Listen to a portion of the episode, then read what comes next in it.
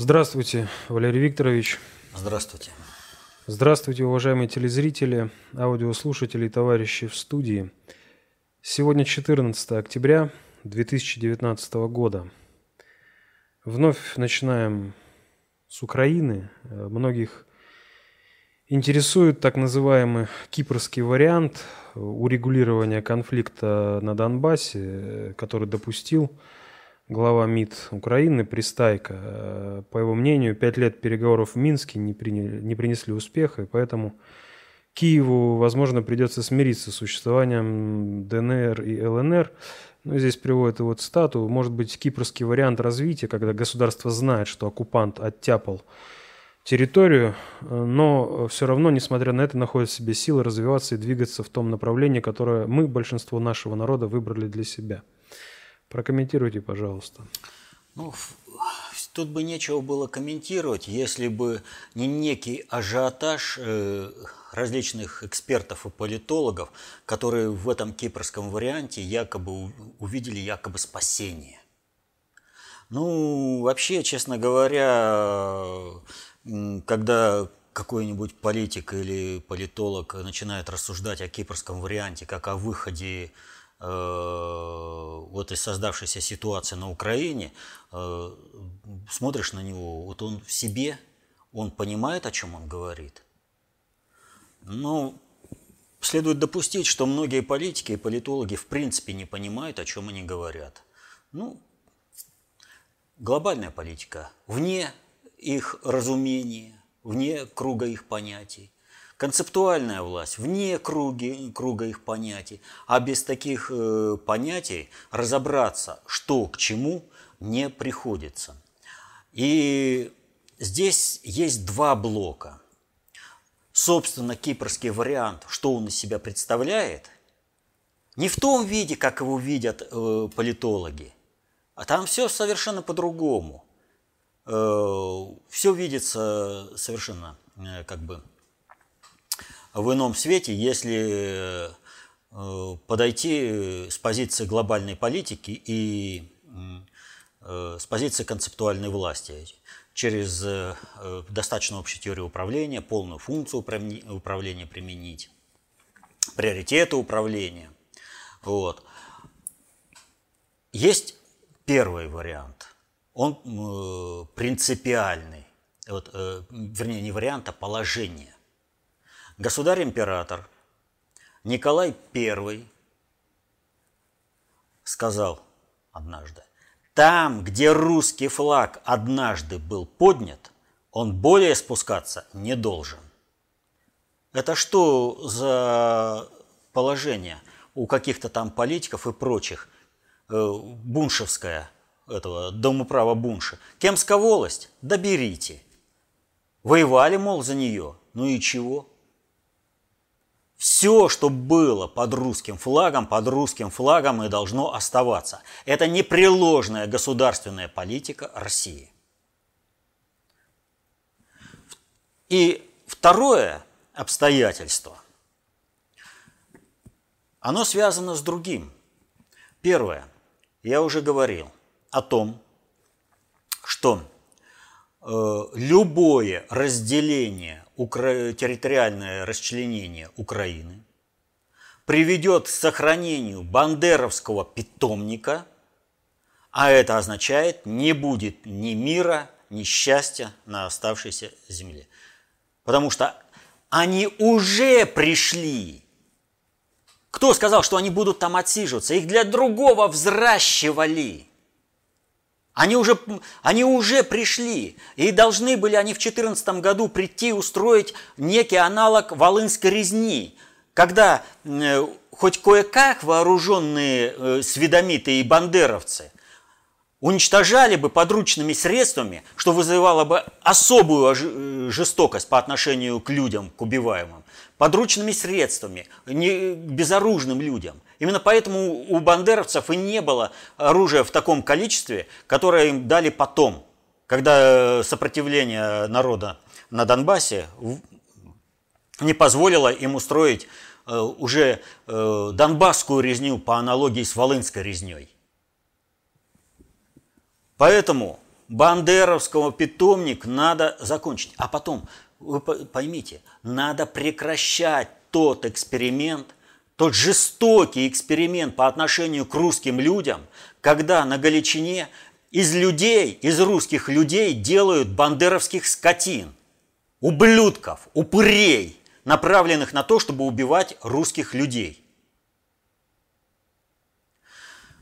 Напомню, проект бандеризации Украины начался давно, даже не в этом веке. Именно Даниил Галицкий э, первый получил корону от римского папы. Э, а почему он на это пошел? А потому что государство существовало на пограничной территории. И э, с одной стороны Орда, с другой стороны христианский католический мир. И он пытался в этом отношении сманеврировать. О необходимости получения какой-либо короны – у нас написано, э, по-моему, в войне, да? Это, хотя это вторая часть государства, система выживания народа, но записка называется «Война». Э, так вот, э, нужно, в общем-то, представлять, о чем идет речь, что такое государство, как оно функционирует, и вот только с этими понятиями подходить к оценке любого варианта, в том числе и кипрского, по отношению к Украине. У нас э, работа «Война» уже вышла в бумажном варианте, ее уже можно будет приобретать, насколько я полагаю, да? Вот. В любом случае, она уже вышла из печати, и в ближайшее время она должна появиться в продаже. Так вот, э, можно будет уже через книгу осваивать, что такое государство.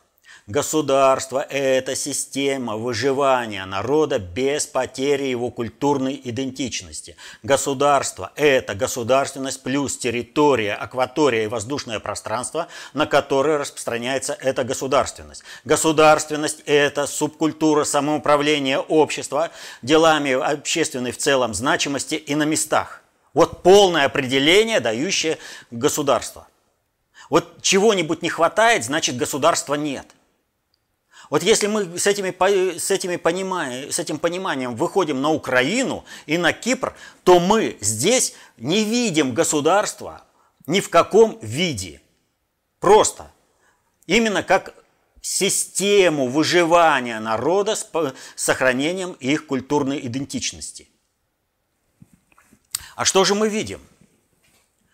Э, мы видим, что по отношению к Украине реализуется проект бандеровщины, выращивание русских людей для того, чтобы направить э, этих людей войной против других, остальной России.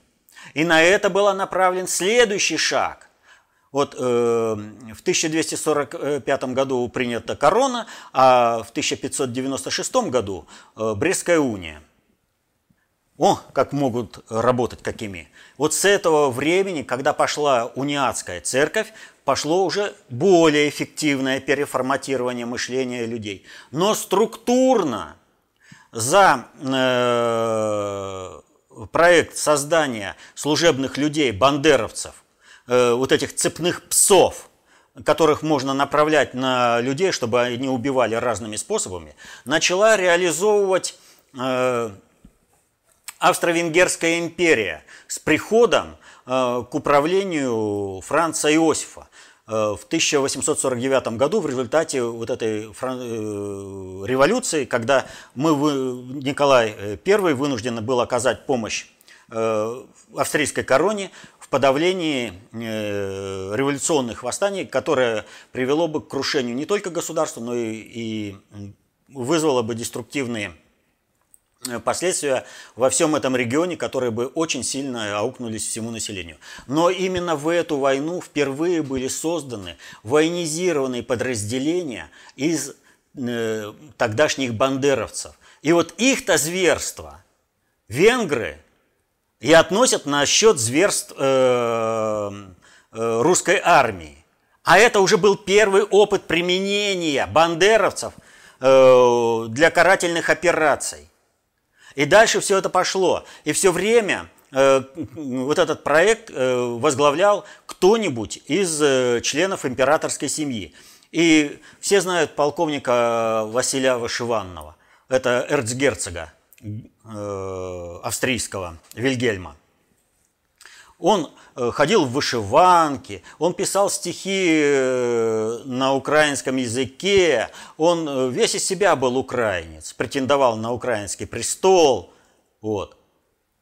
И он же руководил вот этими бандеровцами в борьбе против советской власти.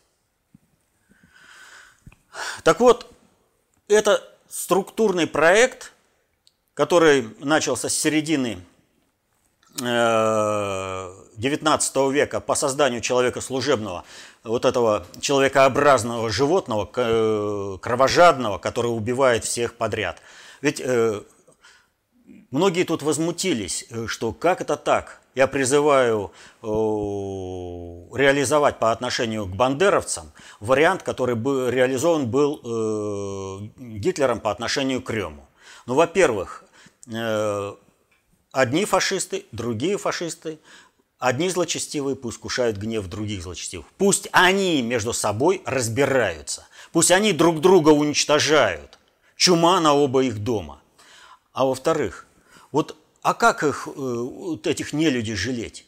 Они на снарядах писали все лучшее детям, и из этих, этими снарядами расстреливали детские сады.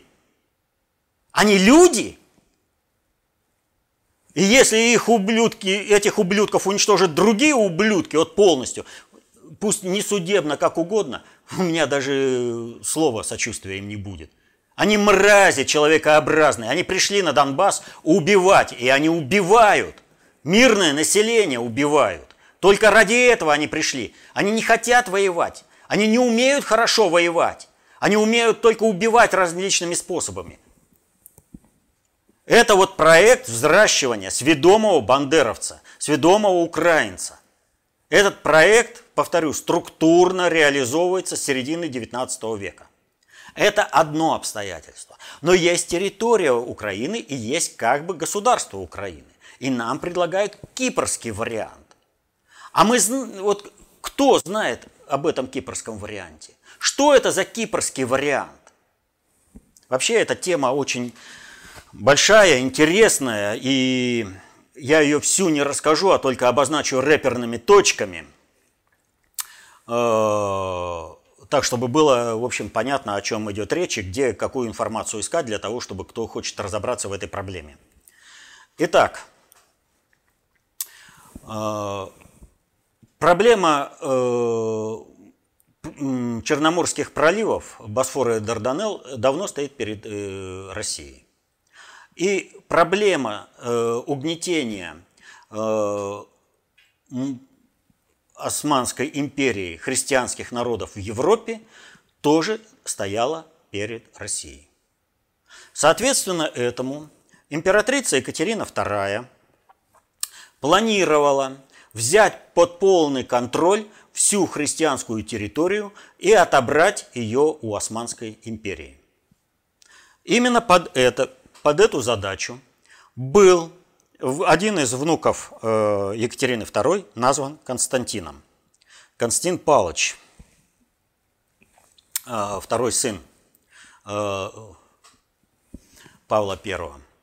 Так вот, до этого имя Константин в именословии императорской фамилии не присутствовал, но тут, э, значит, он э, стал э, после этого достаточно популярным. И у России все эти возможности взять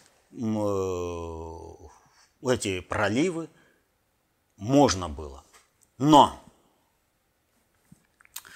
прежде чем мы про это заговорим, нужно понять простую вещь в мире все развивается. Вот глобализация, проект, э, глобализация – процесс объективный, и он заключается в том, что э, протекает процесс концентрации управления производительными силами на планете Земля. И здесь его не отменить, не запретить нельзя. И в этом отношении более сильная система всегда подавляет более слабую. Для того, чтобы существовало какое-либо государство, у государства должен быть набор компетенций и, главное, государство должно быть обеспечено количеством населения, чтобы обеспечить э, набором компетенций на существующем цивилизационном развитии. Так вот, Кипр к 1489 э, году, когда последняя королева передала Венеции управление Кипром, более своими силами не справлялся э, с поддержанием государственности, э, государства. Все, они исчерпали ресурс, и поэтому был, управление было передано напрямую Венеции. А что такое Венеция?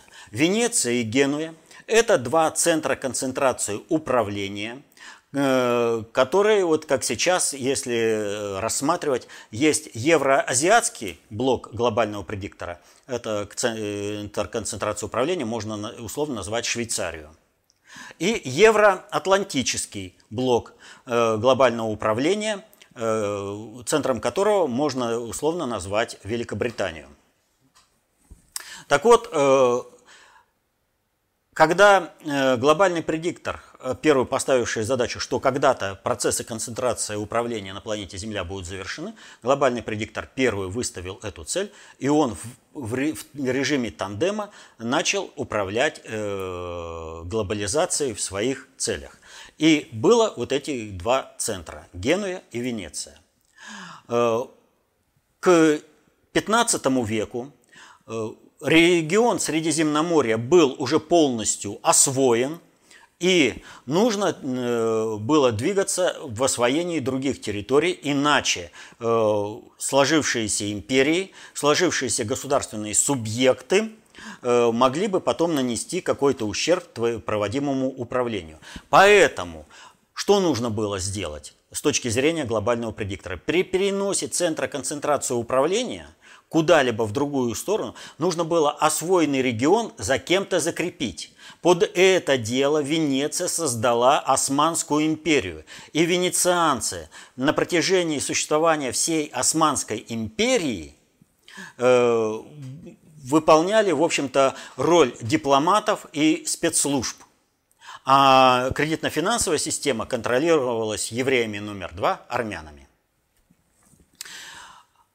Тот субъект, который они создавали в Европе, первоначально находился в Нидерландах, в Голландии. То есть одновременно, практически одновременно исторически взрастают два субъекта. В Средиземноморье Османская империя и на севере, на Балтике, это Голландская империя. Как бы там ни было, но тем не менее, э, с моментом, когда э, вырос государственный субъект, который своей внешней политикой влазит э, в глобальную политику, э, был упущен, и такое государство на севере было создано. Это Швеция. Для того, чтобы Швецию сокрушить, э, голландцам, э, то бишь англичанам, это одно и то же, потому что, в принципе, Голландия была уязвима со стороны территории, это сухопутной территории, поэтому центр концентрации был перенесен в Великобританию. А Швейцария, она недоступна в горах. Так вот, голландцами был осуществлен проект э, переформатирования России, когда вместо династии Рюриковичей привели династию Романовых, и э, задачей э, Петра I, в общем-то, было сокрушение именно шведской империи. Он с этим справился, но появилась Российская империя, что не вписывалось в планы глобальщиков. Но это отдельная тема. Надо понять простую вещь. Вот Уходя венецианцы, оставляли территорию Средиземноморья за собой. И поэтому через сто лет после того, как э, Кипр окончательно утратил возможности поддержания собственного государства, э, эту территорию взяли э, под контроль турки, Османская империя. Вот есть э, э, типа наука геополитика, типа – ну, это дурилка такая э, для взрослых э, недотеп. Э, но есть одно понятие. География – это как приговор. То есть есть геополитические точки, то есть территории, обладающие стратегическим значением. Так вот, Кипр обладает таким стратегическим значением для контроля э, Средиземноморья. И поэтому, естественно, от Венеции было передан э, Турция, Османской империи. И в этом формате они так и существовали.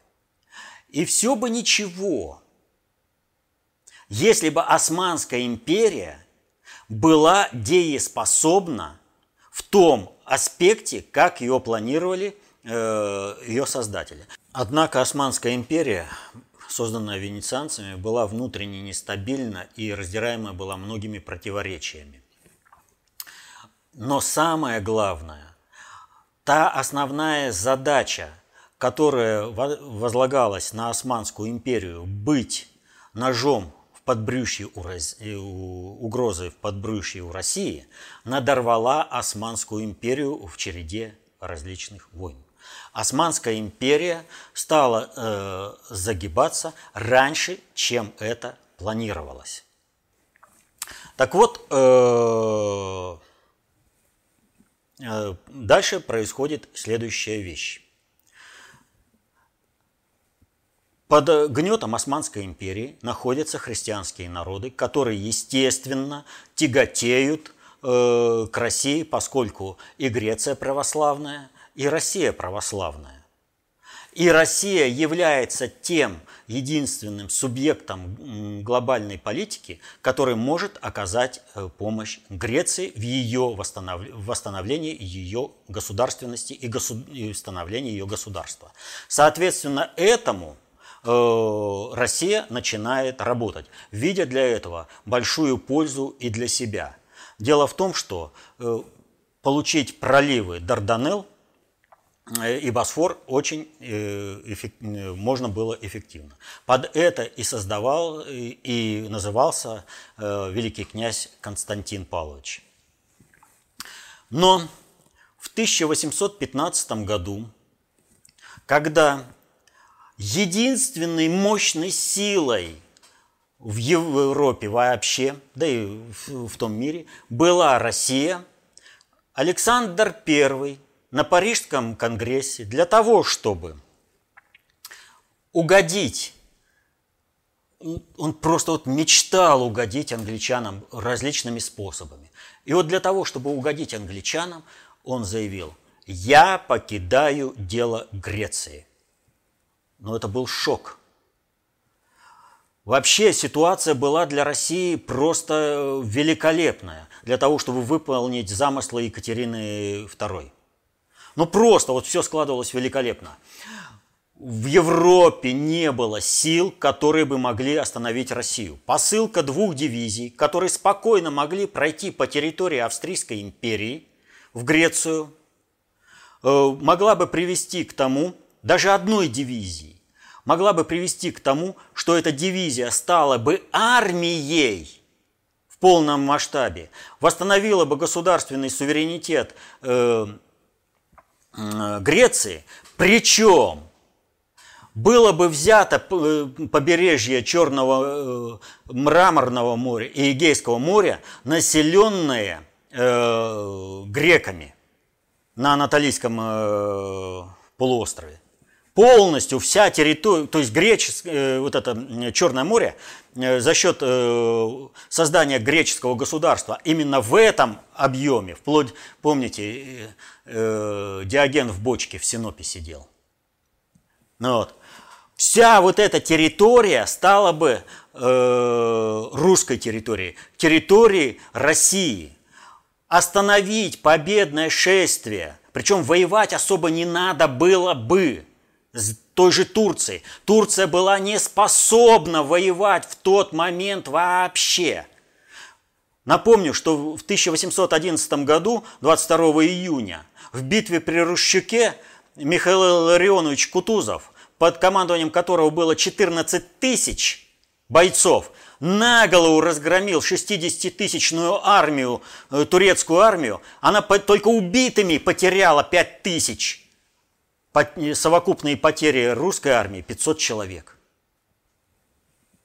То есть Турция была как никогда э, в том со, э, слаба в том состоянии, она не смогла бы ничего сделать восстановлению э, Греции и и Болгарию не надо было бы воевать в конце э, 19 века. Ничего не надо было бы делать.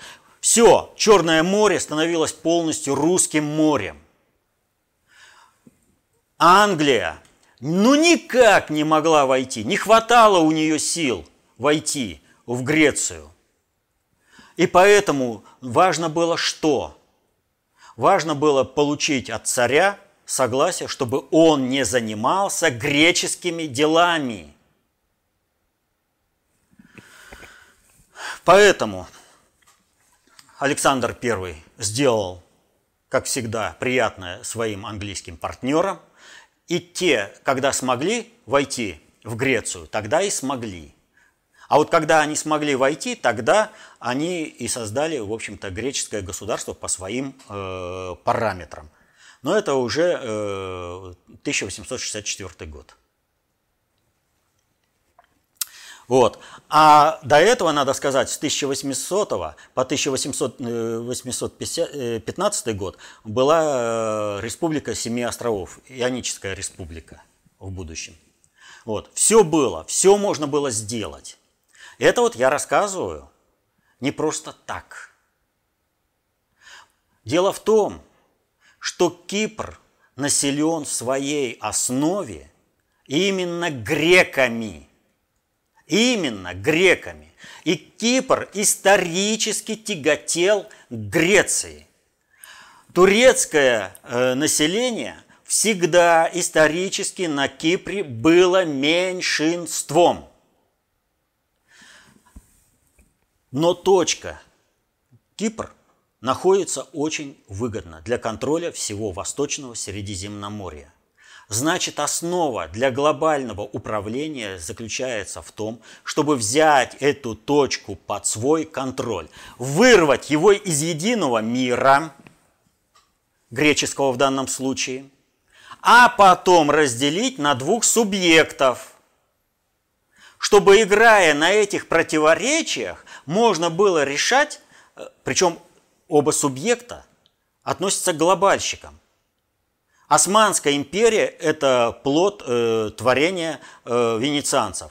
Но и Англия – это их же создание. Венецианская партия очень долго была в силе э, в Великобритании. И вот что происходит? Сейчас, э, кроме всего прочего, это еще и природные ресурсы – Газ уже нашли, крупнейшее месторождение в том регионе. Вот. Э, есть подозрение, что э, там э, большие запасы и нефти. Так вот, что сделано вот, по кипрскому варианту? Решено, вот территория есть, а население, ну уж как прилагается. И культурной общности у греков – со своей э, единой территорией с Грецией нет.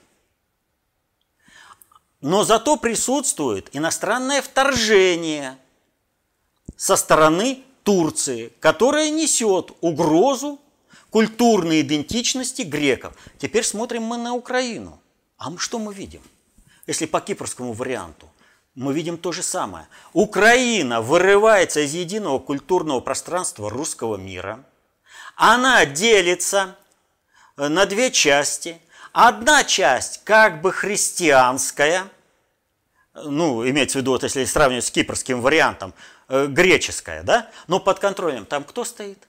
Там английские базы, которые контролируют и управляют этим регионом.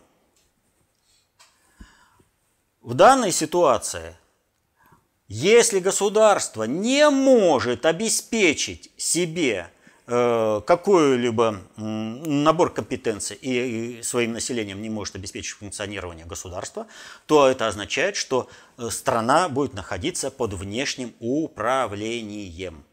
Полностью под внешним управлением. А со стороны э, вот, роль турецкую, вот такого кинжала, который будет дестабилизировать регион – и на основе этого можно обеспечивать именно иностранное присутствие, будет выполнять бандеровская э, часть Украины. И в, и в том, и в другом случае Украина вырывается э, из единого русского мира, а на ее территории создается мощный э, ударный кулак по нанесению удара на Россию. Нам это надо? Вы что думаете, Пристайка такой умный? Но понимая, глобальщики и страновики, понимая, что они проиграли лобовое столкновение по созданию сведомых украинцев, бандеровцев, бендеровцев и э, по завоеванию Украины и организации э, войны Украины с Россией и перенесение этой войны на территорию России и на территорию Европы, они поняли, что они проиграли. Они хотят выполнить главную роль они по кипрскому варианту хотят вырвать эту территорию из русского мира, а на ее э, территории создать вот этот геостратегический э, участок, откуда можно будет, э, где можно будет создать условия для иностранного вмешательства во все дела прилегающих территорий. Попробуйте вот сейчас с газовыми регионами, это поработайте без участия Англии. И вот такие же вот варианты. То есть, кипрский вариант, это вот чтобы было вообще вот зафиксировано, это вариант вырвать Украину из русского мира и сохранить бандеровскую суть, античеловеческую суть вот этого бандеровского проекта «Украина», когда из людей делают э, сведомых ублюдков. Нам надо защитить русских людей везде, в том числе и на Галичине. Хватит проводить вот этот бесчеловечный эксперимент над ними. Когда Сталина клянут за то, что он взял эту территорию, так Сталин-то и, и прекращал вот этот проект бандеровский, чтобы не делали из людей скотов, а чтобы они людьми вырастали. А сейчас предлагаются, а давайте вот отдадим, и пусть они там снова из них будут бандеровцев, скотов делать, а они будут потом приходить и убивать всеми подручными средствами женщин, детей и вообще мирное население. Вот о чем идет речь. Вырвать, любыми способами переиграть Минские соглашения. Как могут на это дело покупаться э, политологи, политики, но, наверное, тоже хотят, как Александр I, сделать приятное английским партнерам, потому что они не могут по другому варианту взять это и провести. Нужно только, чтобы элита России сдала это, капитулировала, чтобы пошла на кипрский вариант. А ведь если бы Александр I не взял бы, не отказался от э, э, Э, греческого, это, я не, это, покидаю дело Греции, никакой кипрской проблемы не возникло бы просто априори, не было бы ее. Просто не было. Кипр бы вернулся в греческий мир. В греческое пространство вернулся бы. То, к чему греки-киприоты постоянно тяготеют. Но им устроили ужас без конца. Им что, хорошо, что на их территории э, иностранные базы, что они не могут по полной программе распоряжаться теми природными ресурсами, которые есть на этой территории, что они не могут развивать в общем экономическом пространстве э, вот, э, Грецию. Понимаете, если бы вот ее объединить с Грецией, не, не маленький ресурс, миллион населения, и там, и там, 300 тысяч э, в, ну, округляя имеется в виду, э, турецкая часть, 800 э, тысяч э, греческая часть. Ну, это не может состояться государство. А вот если бы этот миллион был в составе Греции, то это усилило бы и Грецию, и, позво... и дало бы огромные возможности по развитию территории Кипра. Просто огромные возможности за счет э, интеграции в, в экономику Греции – то же самое и с Украиной. Одно дело экономическое развитие Украины в составе Великой России, единого э, пространства, Российской империи или там Советский Союз, неважно. И другое дело, когда она вот она сама закулькилась, она поддержала все эти компетенции, которые ей достались от Советского Союза. Да неужели? Что ж тогда население так так сокращается? Разбегается, а заводы закрываются. Китайцы вон перевозят пачками к себе. Правда, при этом сведомые бандеровцы орут, что это в Россию все уходит. Они не замечают, как э, производство переносится в Китай. Вот о чем идет речь. Александр I бы взял, все было бы нормально. Турция как никогда в это время была недееспособна. Восстановление греческого государства э, ну, прошло бы просто э, на ура. Повторяю, дивизии хватило бы стать ядром восстановленной греческой армии, которая бы э, смогла практически без боев взять всю эту территорию. Но Александр I сделал подарок английским своим друзьям, которые подарили ему трон. Вот интересно, он участвовал в заговоре. Понимал он или не понимал, но он участвовал в заговоре, который привел к убийству его отца. У него не было желания этим товарищам отомстить по полной программе. По делам видно, что он просто был так им благодарен за трон, что интересы России предавал раз за разом, раз за разом. Так вот сейчас нужно закрывать все разговоры о каком-либо кипрском варианте. Кипрский вариант – это удар по России. Это не приведет ни к какому благу на территории Украины, но сохранит бандеровский питомник, а бандеровцы воспитываются только для одного – всевозможными способами убивать мирное население, особенно детей. Что они и делали на протяжении всей своей истории. Вот такая ситуация. Это коротко, это очень коротко, это очень интересная тема. Об этом можно говорить много-много. Аналогий Кипра и э, Украины больше, чем достаточно. Вот просто больше, чем достаточно.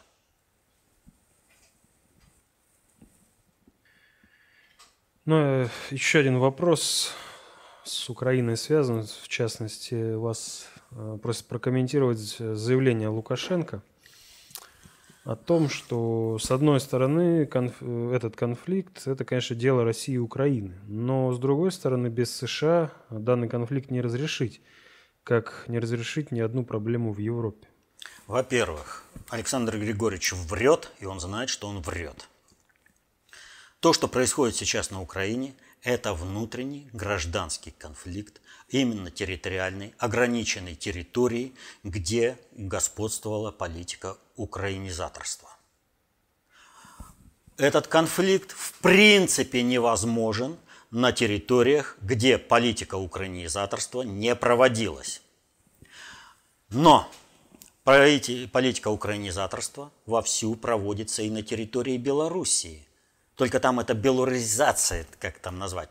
Но украинство придумано совершенно не потому, что э, это другой народ, а это просто калька с э, латинского перевода «маргиналы».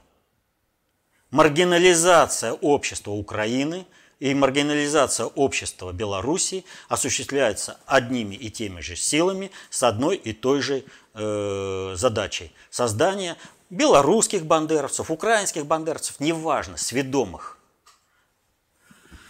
которые будут воевать против остальных русских. Неважно, белоросов, малоросов, великороссов, неважно против кого. Главное убивать женщин и детей, что они уже показали во время э, Великой Отечественной войны, когда они служили э, оккупантам.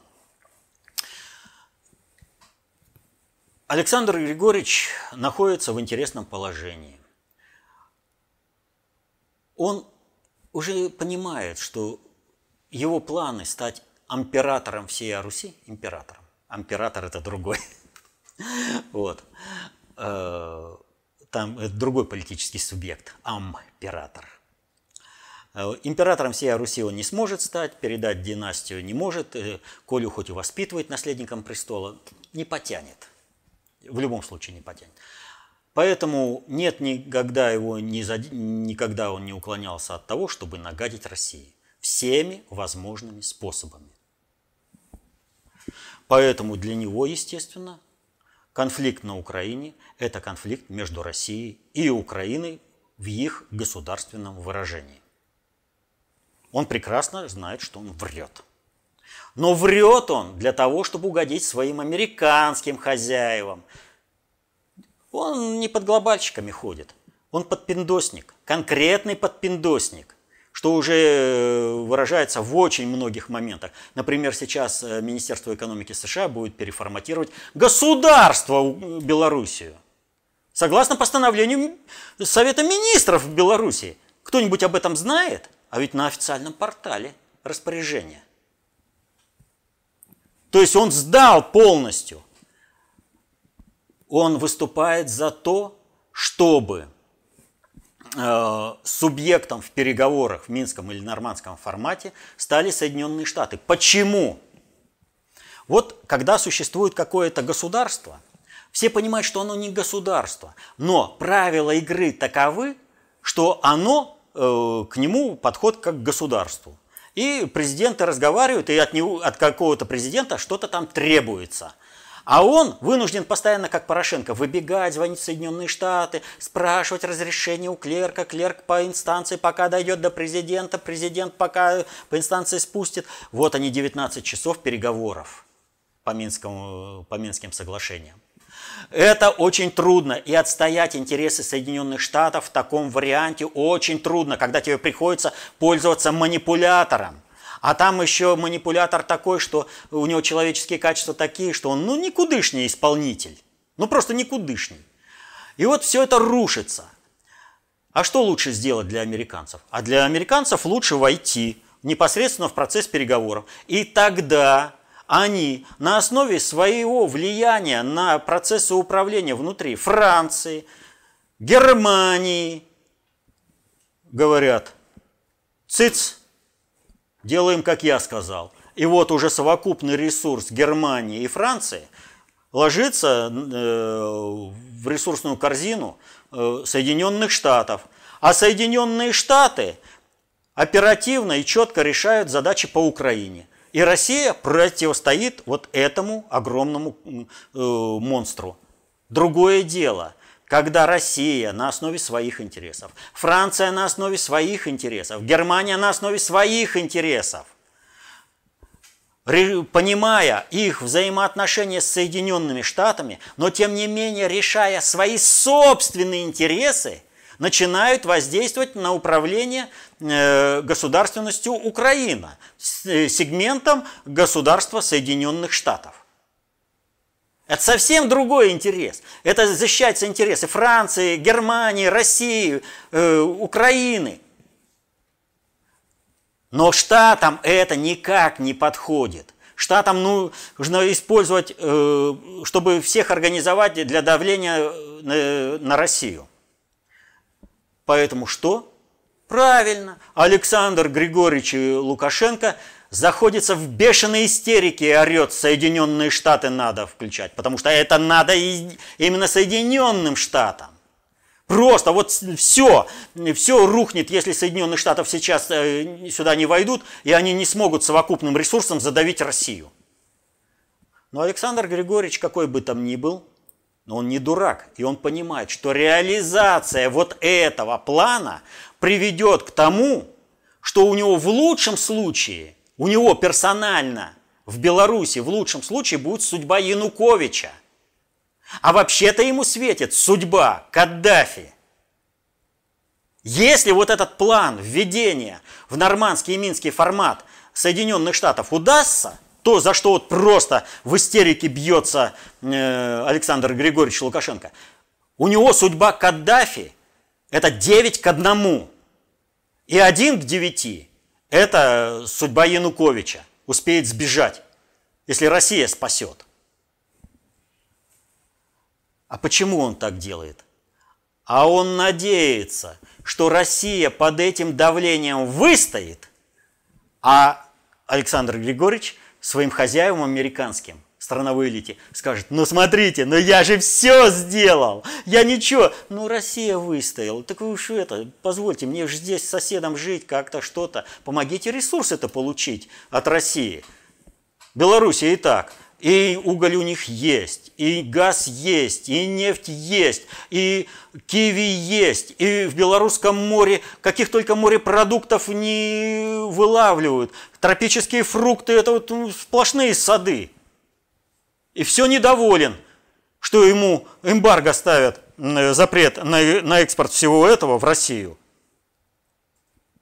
Когда мы говорим, мы напрямую вообще-то можем все это купить. Ты нам зачем нужен-то? со своим реэкспортом.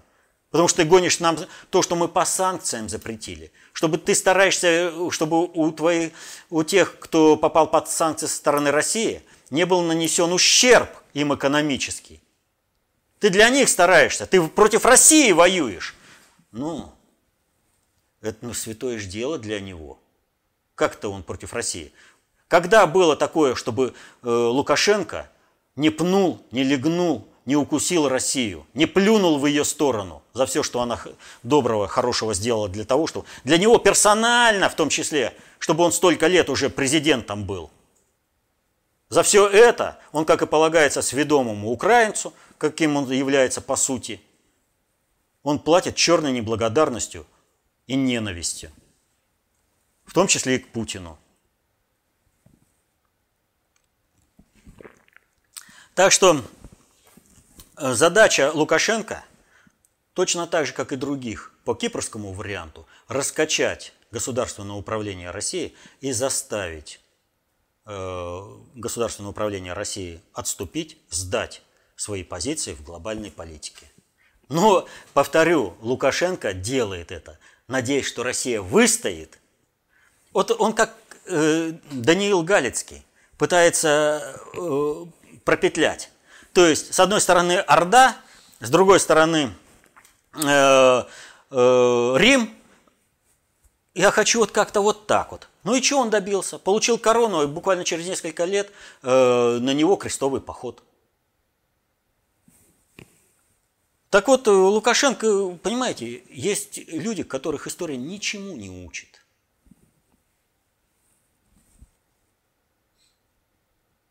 А у него ничего не получится, надо сказать, сразу. Ничего. Как бы он ни пытался сохранить бандеровский режим на Украине.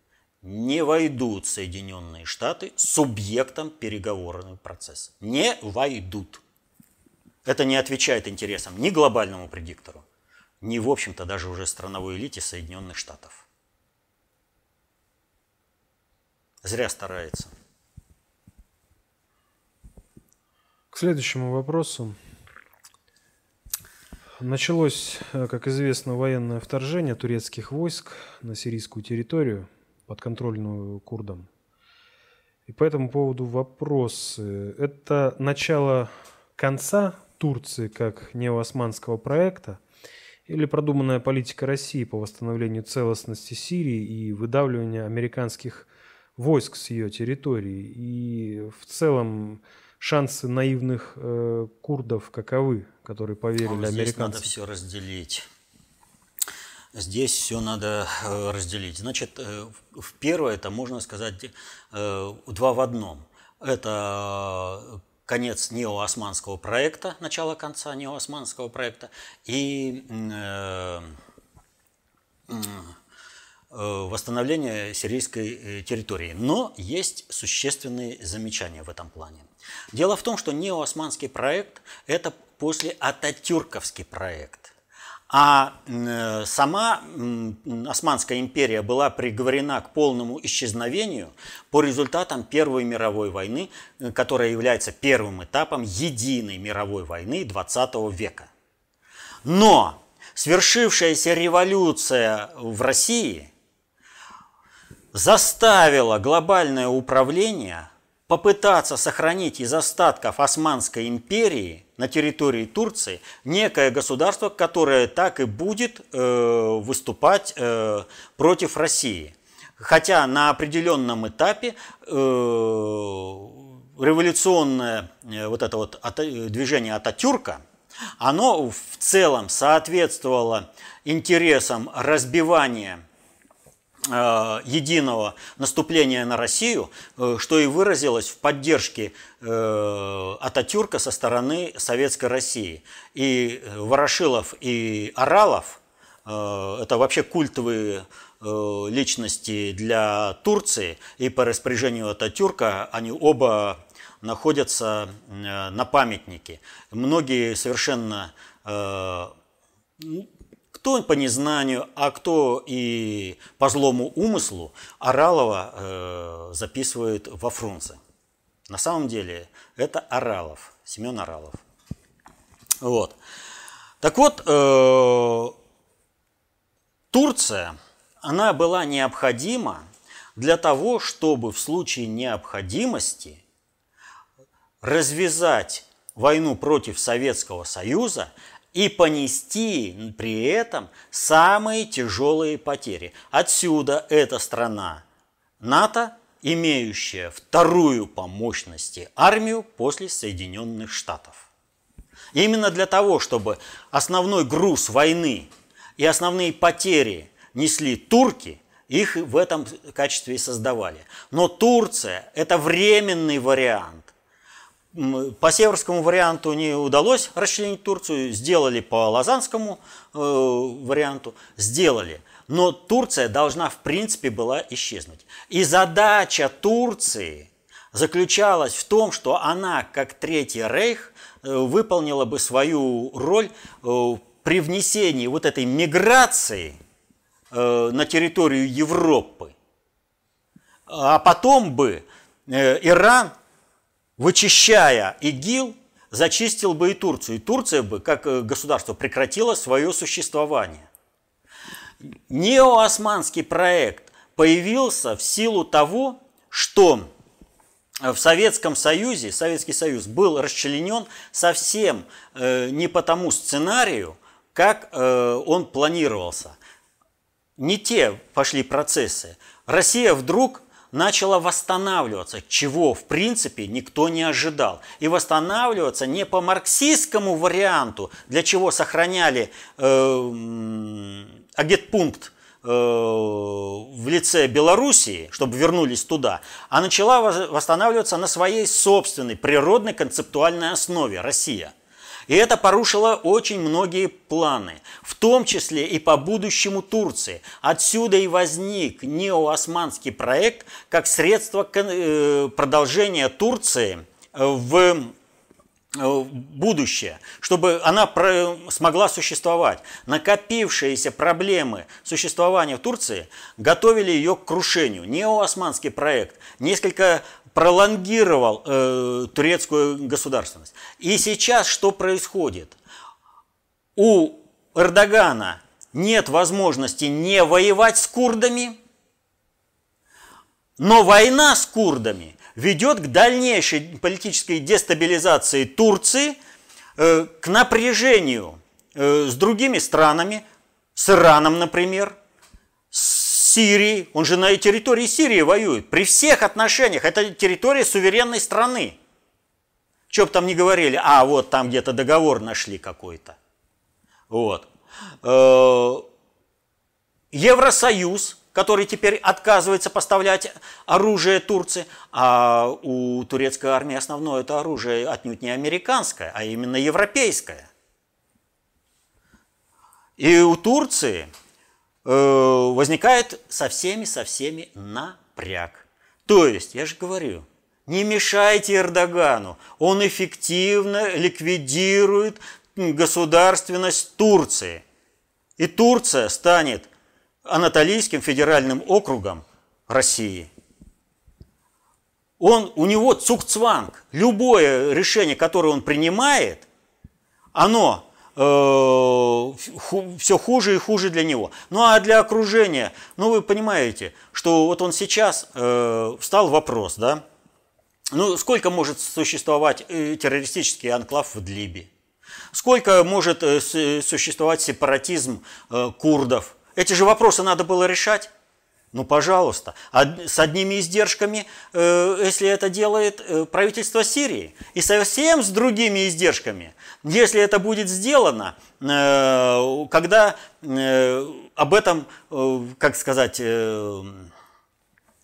действующие лица вот этой драмы попросят. То есть, если бы э, Турция, э, это Сирия пошла бы на курдов э, говорить, вы все, включая снова, вы же на сирийской территории, поэтому вы должны быть э, это, лояльны сирийскому центральному правительству. Это один аспект. А теперь они сами обращаются и говорят – Защитите нас, пожалуйста, от турецкой агрессии. Мы готовы уже войти снова в состав Сирии, потому что нас там убивать не будут. И вот этот вопрос это решают. То есть фактически Эрдоган вынужден э, делать позитивное для других э, люд, это, субъектов, государственных субъектов в этом регионе. При этом он продолжает э, движение к разрушению, э, к тому, что турецкая государственность будет разрушена. И спокойненько эта территория будет переформатирована в государственном порядке. Так что э, здесь вот такой аспект. Вы там про курдов какой-то вопрос задавали. Ну да, еще по поводу курдов.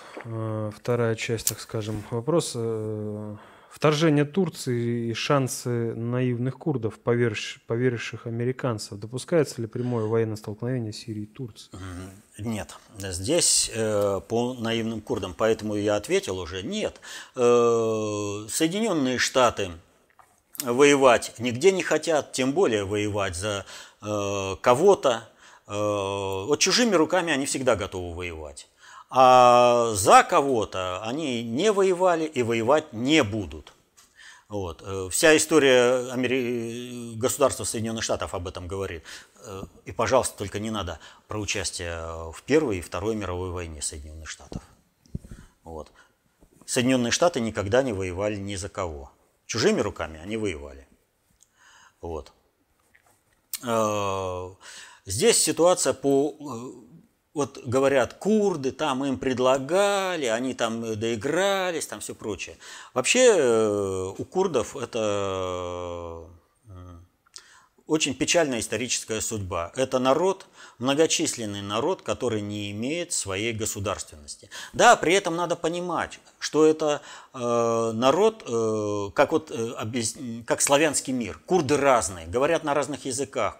Э, у них э, отличаются не только языки, э, но и культуры. Но это вот примерно как э, э, народы славянского мира отличаются. Но тем не менее, курдам в принципе э, какое-то курдское государство а, должно быть. И в принципе такие территории есть, и они могли бы состояться в качестве э, курдского государства. Но вопрос заключается в следующем, что курды – обладая определенным количеством населения, но будучи неспособными обеспечить компетенции для создания государства своего национального, ну вот ну, как Украина. Ну уж сколько там населения-то? Было 52 миллиона, сейчас 35 осталось. И рядом Венгрия 10 миллионов. Ну, там в Венгрии государство – а Украина гуляй поле, бандитский, бандитский беспредел. Живут не в государстве, а в банде. Так вот, э, у курдов всегда ситуация такая, что кто-то должен обеспечить им вот эту ресурсную устойчивость для создания собственного государства. Но очень важно руководство, лидеры, вожди – любого народа. А вождей, как правило, стараются перекупить. Ну вот э, пример, например, вождей э, в Северной Америке. Когда их покупали, заставляли воевать э, против других индейских племен.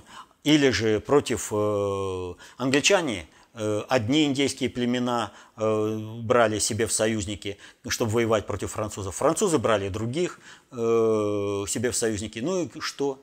В результате, где он последний из магикан? Вот. вот примерно ту же самую философию по отношению э, к курдам и проводят, это осуществляют э, все надгосударственные субъекты, которые пытаются или осуществляют там управление. А это, помним, э, зона э, Британской империи, в том числе и французский ее сегмент французское государство как э, самостоятельный э, субъект глобальной политики исчезло в результате французской революции 1789 года и наполеоновских войн. Все, после этого Франция как субъект глобальной политики перестала существовать. Так вот, э, у курдов в принципе нет никакого варианта кроме того, чтобы сотрудничать с теми, кто пытаются, э, вернее, кто готов с ними сотрудничать. Но переиграть, стратегически переиграть своих партнеров не могут именно в силу того, что руководство не способно вести вот такие дипломатические э, игры э, на уровне глобальной политики. Ну не находится у них такого субъекта, как вот у нас Путин. Ну не находится. И поэтому говорить о том, что вот они такие – вот, э, они там э, все время ставят не на тех, а у них какой вариант? Им ставить не на кого. Просто не на кого. Это означает только одно сейчас. Вот что у курдов? Это крепкая Сирия, это возможность России обуздать Турцию, навести порядок в Центральной Азии, и тогда у курдов появляется возможность обрести собственную государственность. В лице ли автономии, в лице ли собственного государства при переформатировании Турции? Варианты разные. Но, опять же говорю, для этого руководство всех курдов. Должно понять, только Россия никогда никого не бросала. Примеров такого в мире нет – когда нам говорят, вот мы там бросили э, ГДР или прочее, ребята, а вы вспомните, в каком состоянии эта Россия была. У России э, выжить бы только в это время было сил в результате предательства, которое осуществила высшая партийно-советская номенклатура. Нас полностью положили под оккупацию Соединенных Штатов. А теперь мы вышли из-под этого, в большей степени. У нас глобальная политика абсолютно суверенна. А эта суверенность глобальной политики дает возможность проводить суверенную политику и на, формате внешней и внутренней политики. Но если бы те страны, которые посчитали, те народы, которые посчитали, что Россия их бросила, не заблуждались бы в этом плане, а помогали бы России восстанавливать свой суверенитет – многие бы уже восстановили и свой суверенитет вместе с Россией. Легче было бы совокупным ресурсом все это сделать. Легче бы было бы противостоять над государственному управлению, инструментом которой была американская военщина, американская государственность.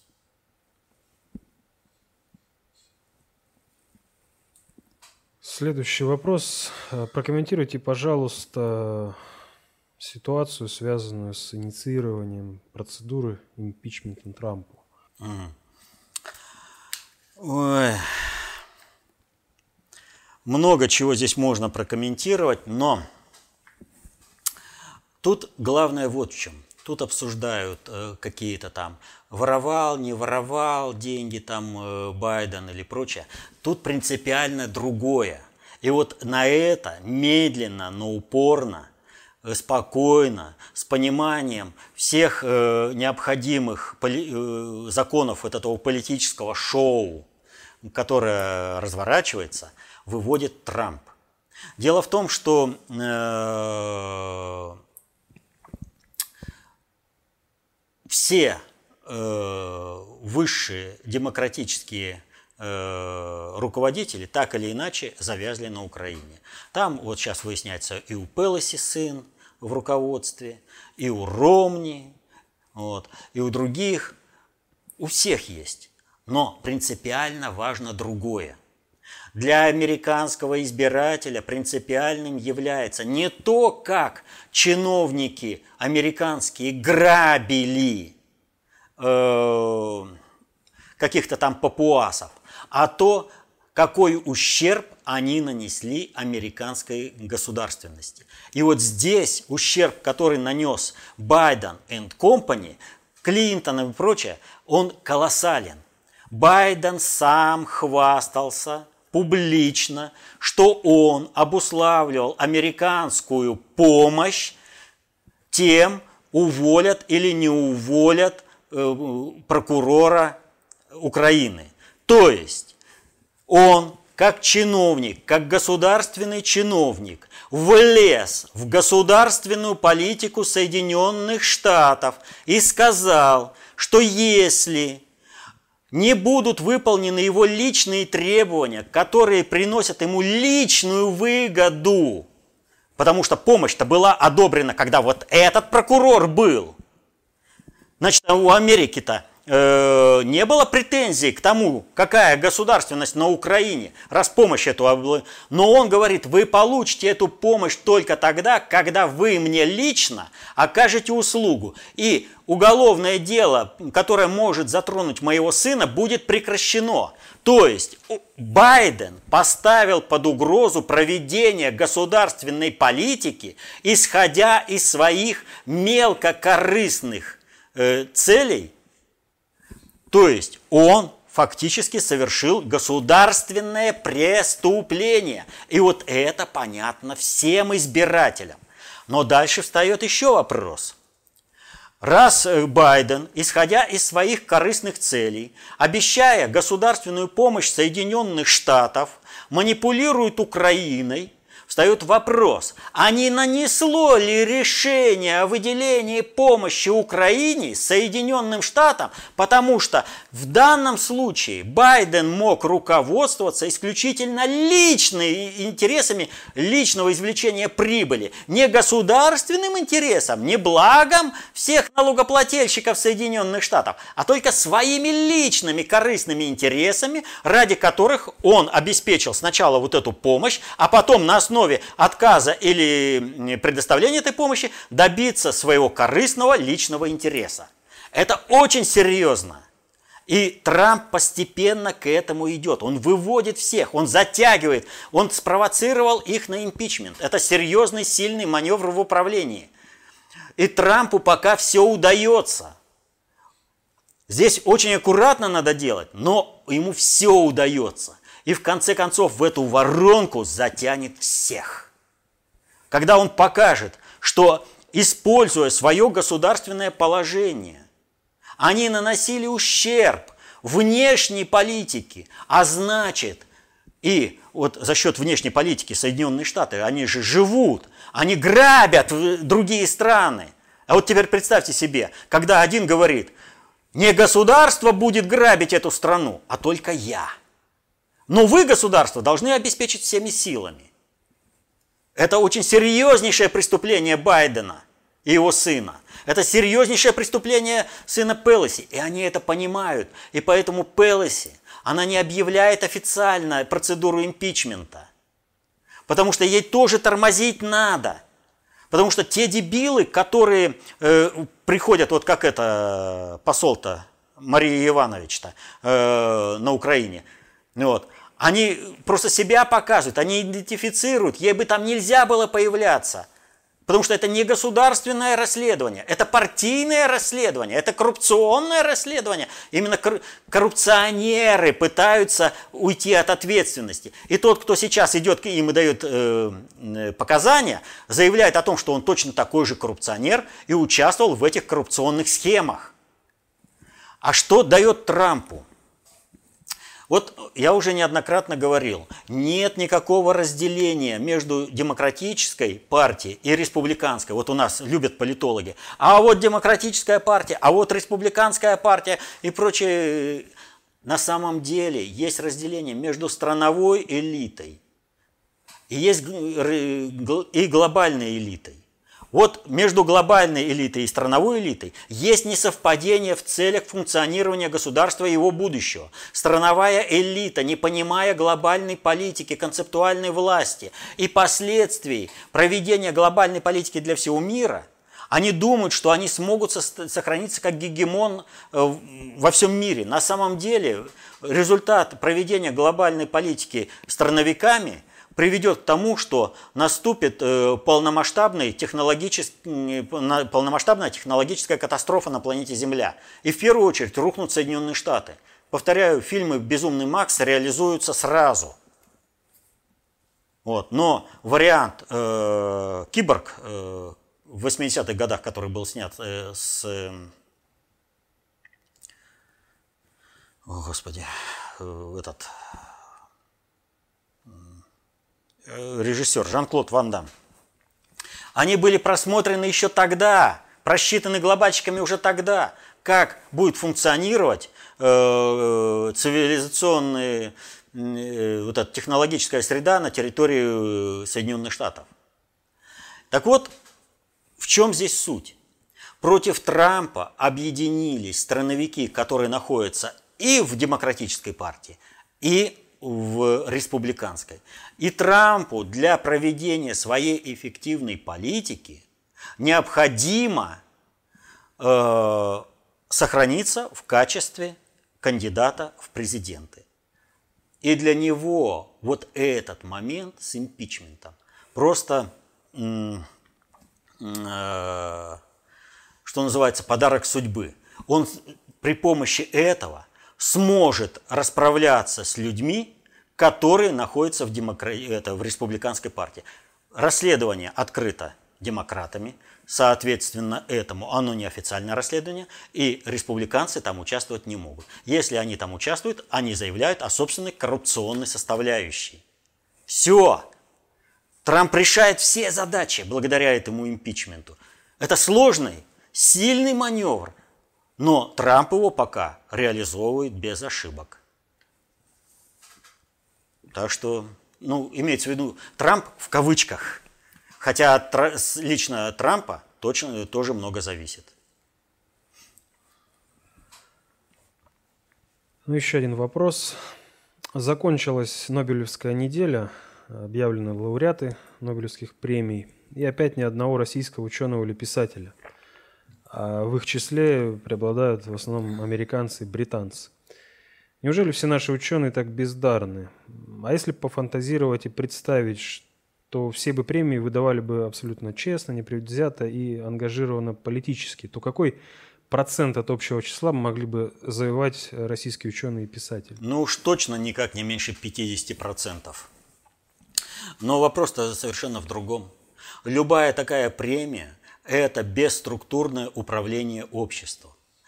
Таким образом навязывается определенное мнение о конкретных странах. Одни – это все, э, где цветет науки, искусство и э, экономика, а другие – нечто такое отсталое и неразвивающееся.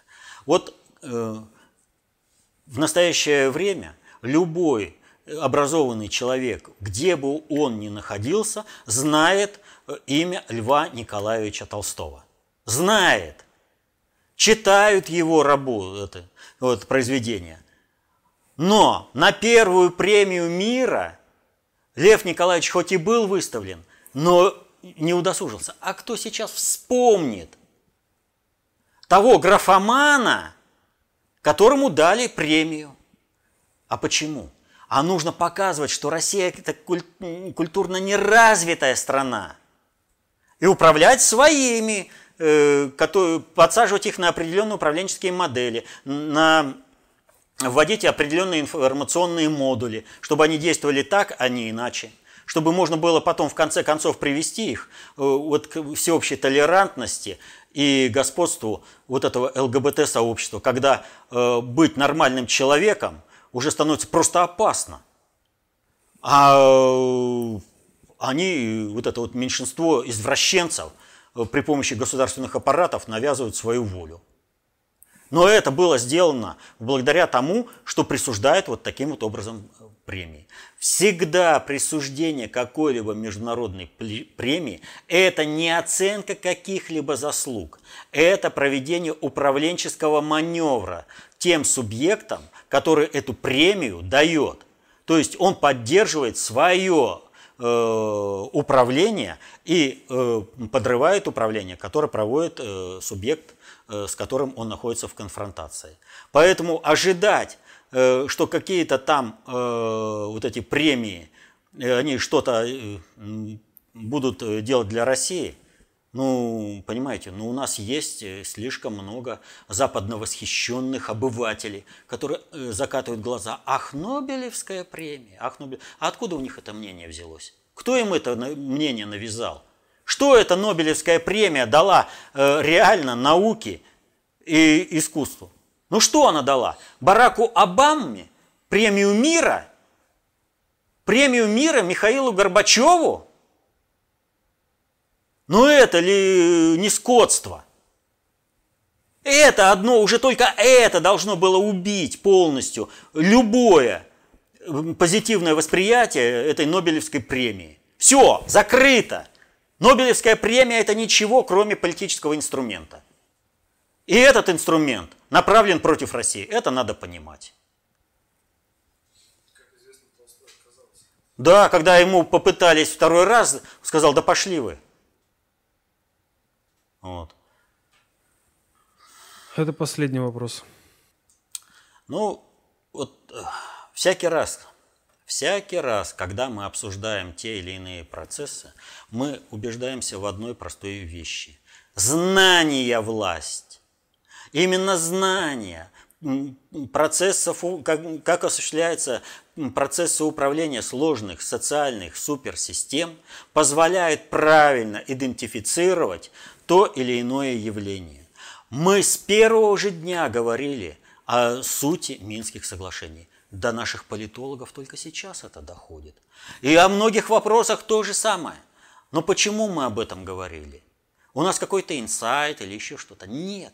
В наших руках есть эффективный инструмент работы с информацией. Это концепция общественной безопасности, достаточно общей теории управления.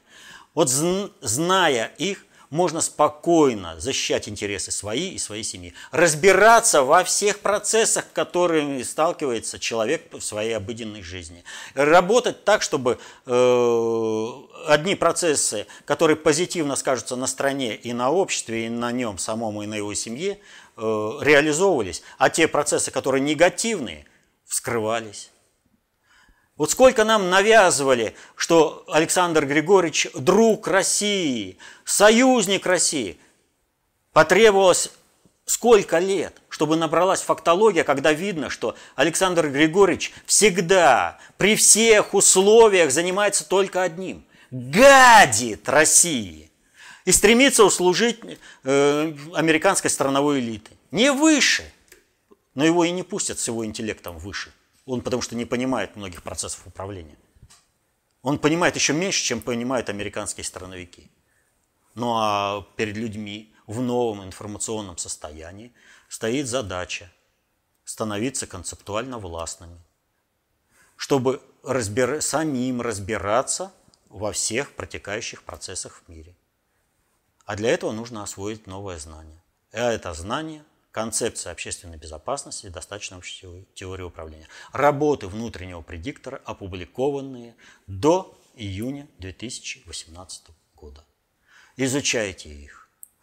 Будьте концептуально властными, защищайте интересы свои и своей семьи. Мирного неба вам над головой. До следующих встреч.